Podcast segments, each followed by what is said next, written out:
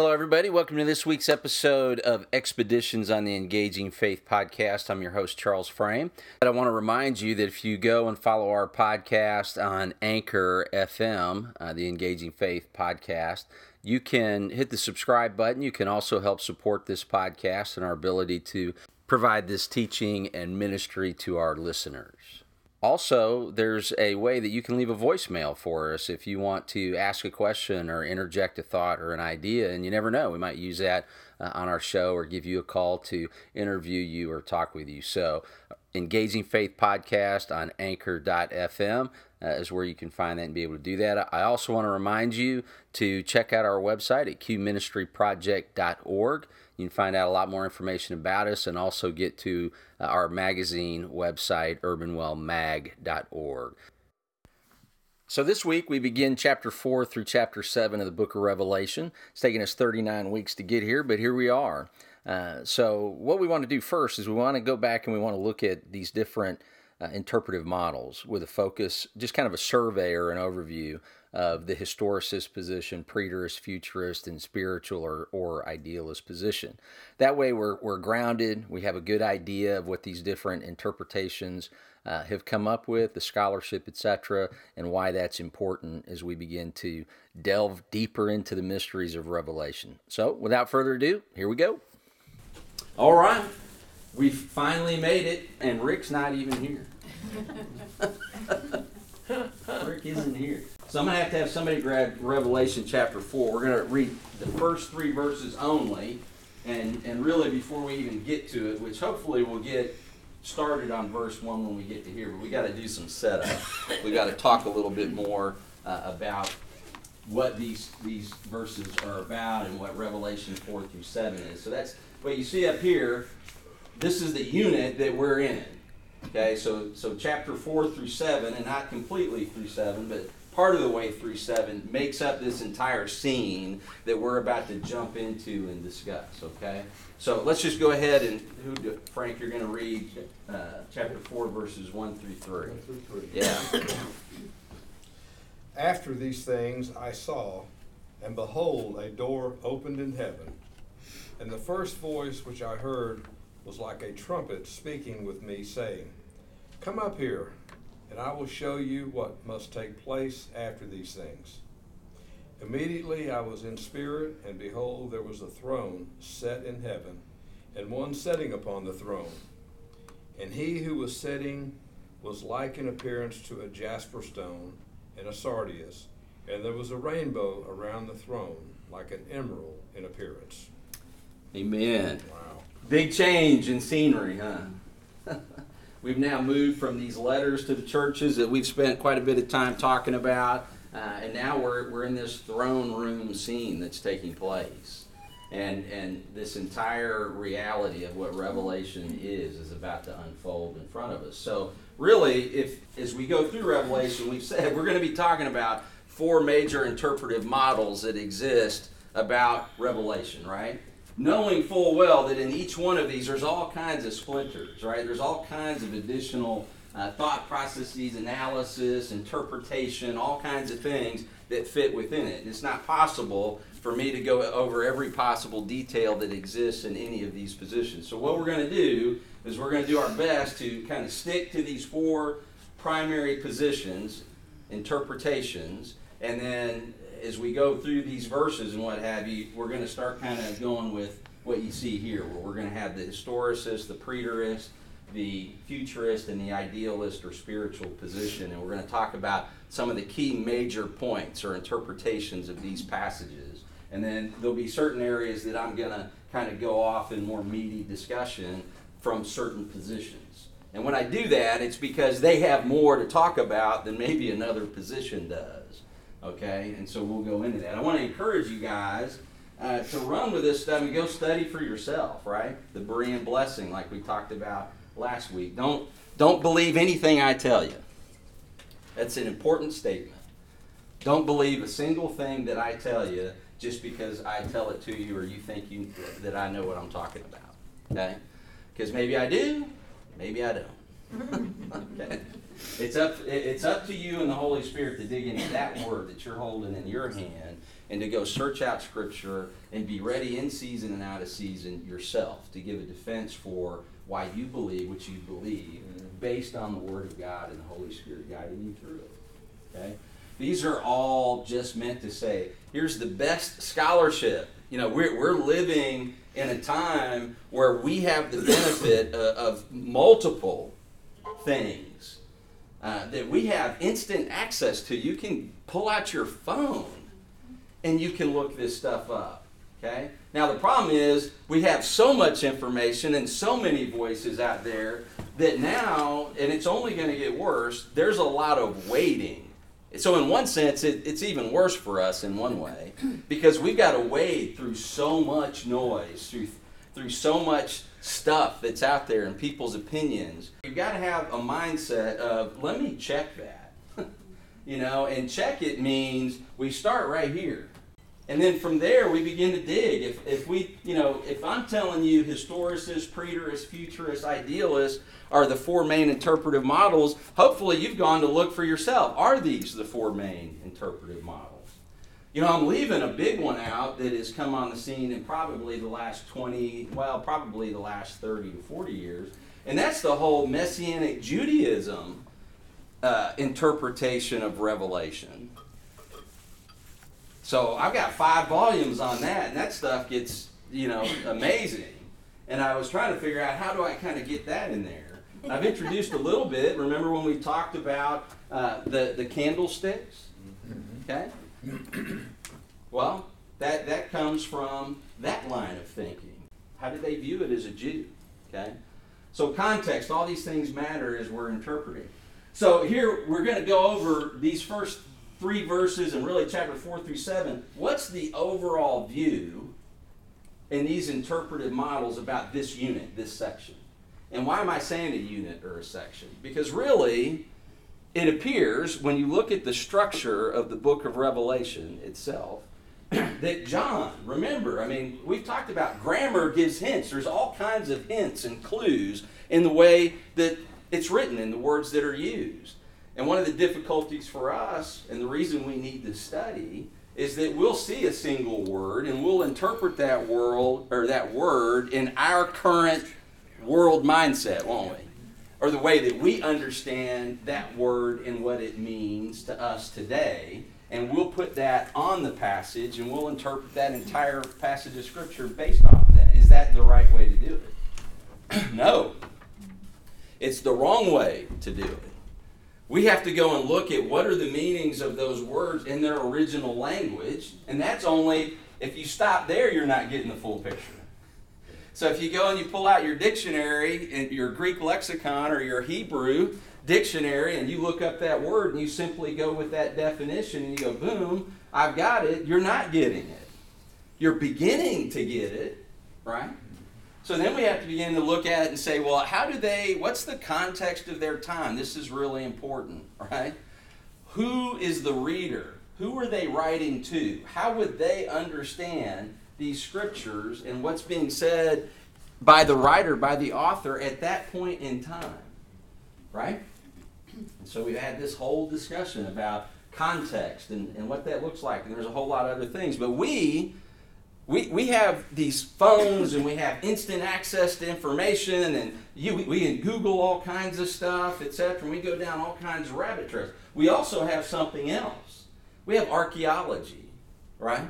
Now realize, you know, when the Reformation took place, they didn't archaeology wasn't even a science. Right? As a matter of fact, the evidences that we have the benefit of today, they didn't have at all.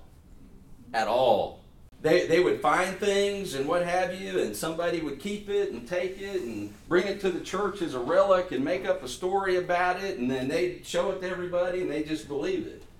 But archaeology didn't exist. Archaeology really didn't get started until really the, the 1820s, 1830s, up to the 1850s. A little bit of it started in the late 1700s, but very, very little. But as, an, as a discipline, as an effort to go out and begin to find these places. And the Bible was the catalyst.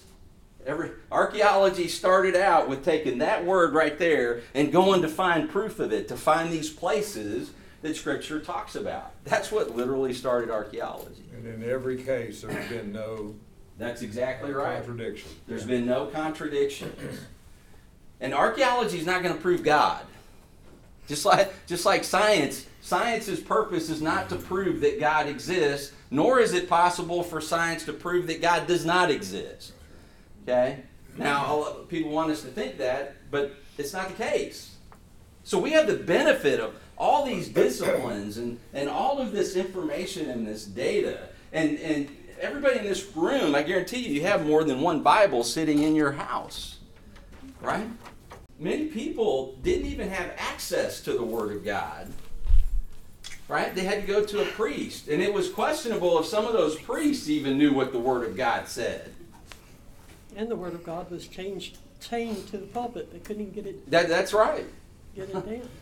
So we have to realize those things. So, what are these positions? Well, we have this throne room scene, and the big thing coming out of this throne room scene is what? The seven sealed scroll. So, the two big questions that we have going in here is what are the events? What are, what are the events that the scroll, the seven sealed scroll, are dealing with, right? And when and when when does it happen?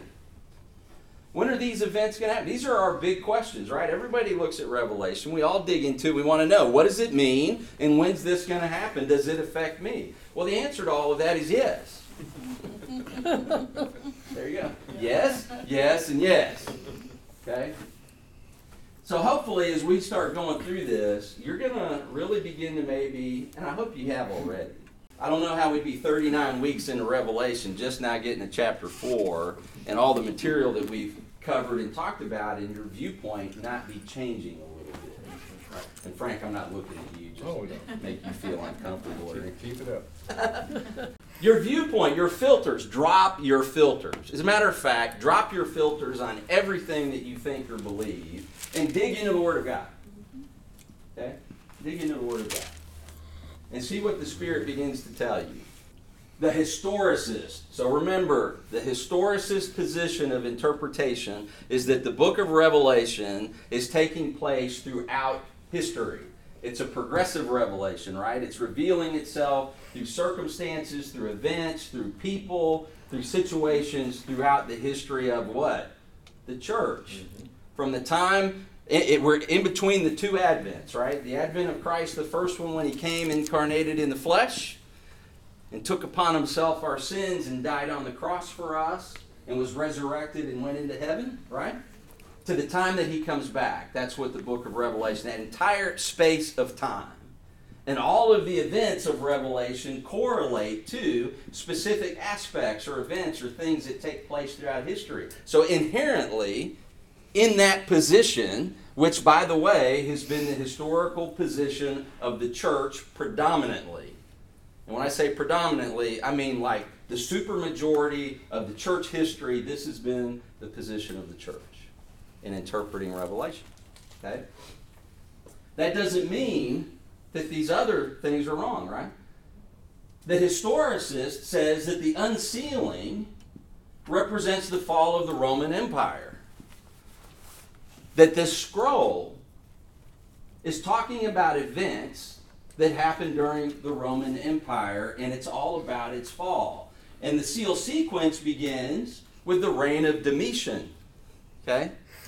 And Domitian died in 96 AD. What event took place several years before Domitian dies? The fall of Jerusalem. The fall of Jerusalem. Now, guys, I, I cannot, I cannot, and I think you're going to see it very clearly.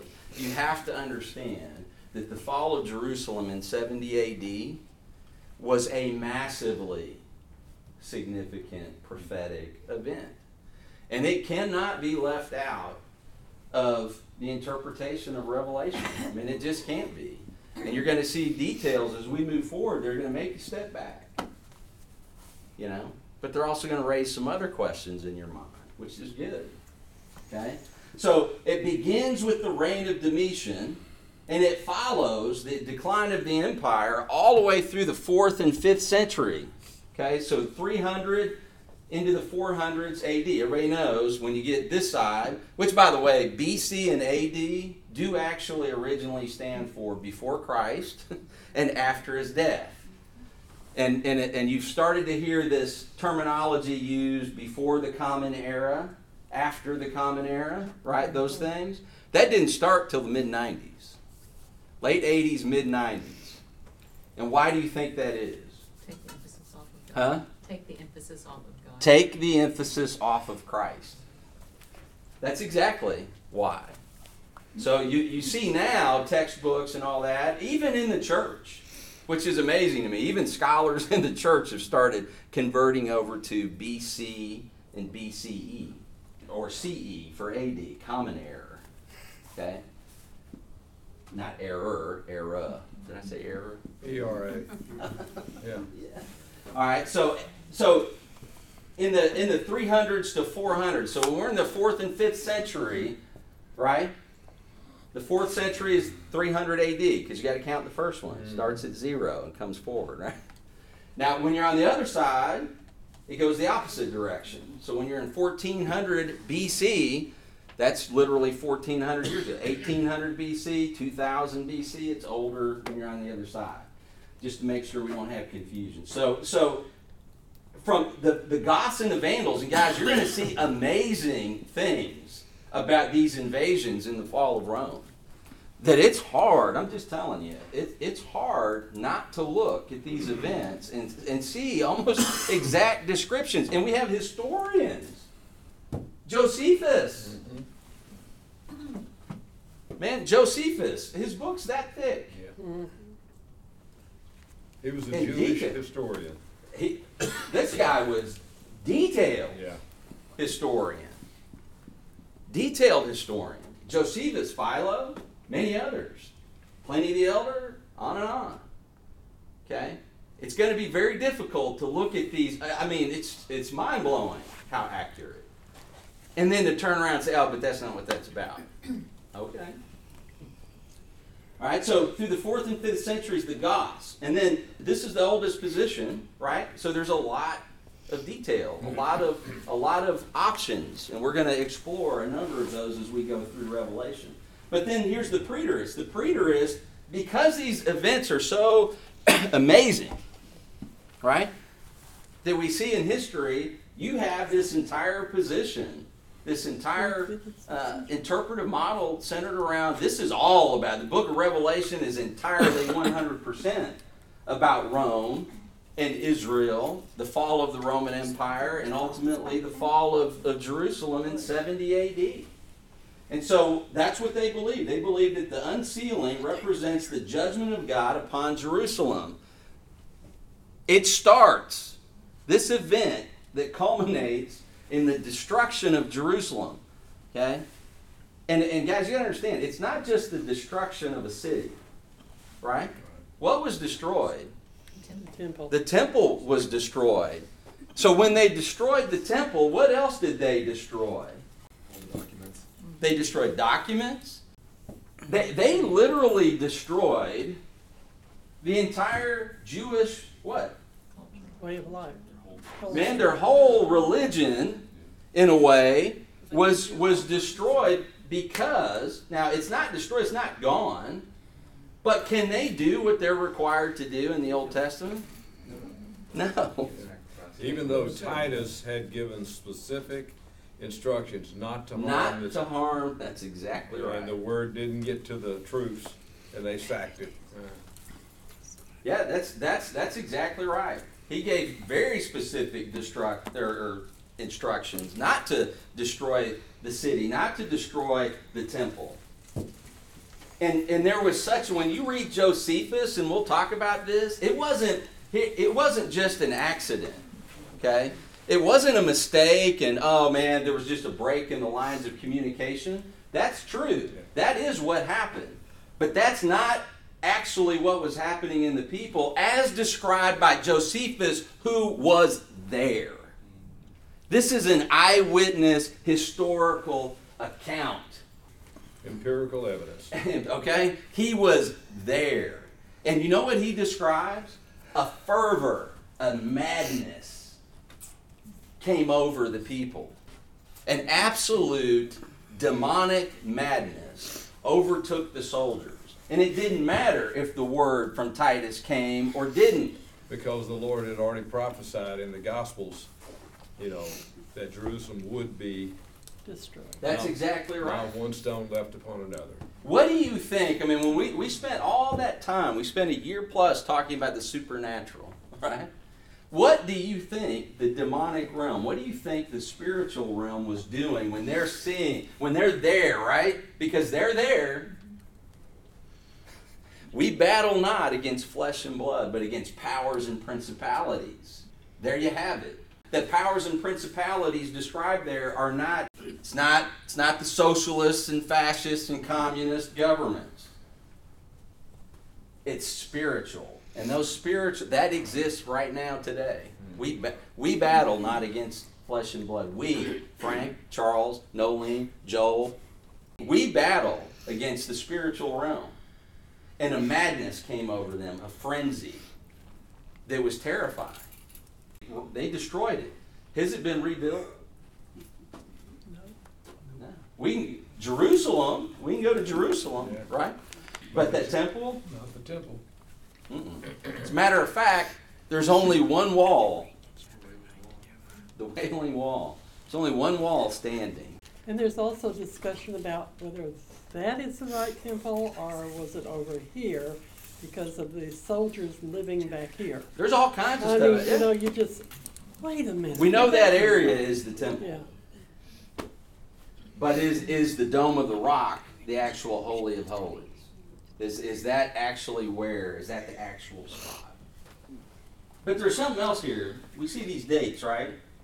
66 to 70 AD. That should jump out at you, right? I mean, what's in the futurist position, right? We've already talked about everything. All of Revelation is about what? What time period? It's in the future, right? It's the Great Tribulation, and it's a seven year window, okay? At the, at the very end. And three and a half years in, what happens? A peace treaty's negotiated, all that kind of good stuff, right? And three and a half years in, uh, all hell breaks loose, right? Well, we got 66 to 70 AD. Guess what you're going to discover when we look at the actual dates and time frames? This, this, this 66 is when Domitian, okay, when they go to quell the, the uprising, the Jewish uprising that starts. And ultimately, at the end of this Jewish uprising is the destruction of the temple. Do you know exactly how long from the beginning to the destruction of the temple? Do you know exactly how long it was? Huh? Years. No? What? Three and a half mm. years. What? Wow. Okay. Here's another piece. We're going to see the 144,000. Well, is there 144,000 historically? Yes. Mm-hmm. Now, what's that coincidence? So the preterist looks at these specific events, and the historicist looks at these too, and says yes. The preterist narrows it down and says this is all about Rome and the fall of Jerusalem, the book of Revelation. After all, we've, we've already talked about John speaks. When, when, when he opens up this revelation, man, we're told, chapter 1, I think what, verse 19 in there, that this is going to be what you're about to see are events that are imminent. These things are going to happen, these are about to happen. So much so, a preterist looks at that and says that means you have to look for the fulfillment of Revelation within this generation. And then it just so happens when you look at all these events, hmm, okay? So they say even the 144,000, there were exactly 144,000 Jewish Christians. What did Jesus say when he was prophesying over the, that the destruction of Jerusalem was going to take place? And it did, right? Less than what, 27 years later, it takes place. And he says, Man, when you see the abomination of desolation, when you see the nations surrounding Jerusalem, what are you supposed to do? Run for the hills. What? Run for the hills. Run for the hills. Don't even go down into your house. If you're up on the rooftop, don't go down into your house. And why would they be on the rooftop? Because that was where they hung out. I mean, literally. That's where they spent their time. Don't take anything. with Don't go down and get anything, immediately leave. And pray that you're not pregnant if you're a woman. And that pray it's- that it's not winter. that it's not winter time. Leave. Okay? Guess what they did? They fled. As soon as, that's right, as soon as the armies were beginning to surround Jerusalem, the 144,000 Judean Christians immediately fled Jerusalem. And where did they go? They went to Pella in the mountains. Is that a coincidence? That's pretty striking. okay, and we're going to look at that in detail. What about the four horsemen? They, they say, the preterists and even historicists get into this, right? That the four horsemen represent the Roman invasion of Israel starting with the Jewish rebellion in AD 66. And naturally, what's following? Right? You have bloodshed, you have civil war, you have famine, you have death, and ultimately you have the fall of Jerusalem. It's complete destruction. That's the preterist position. And then we get to the futurist.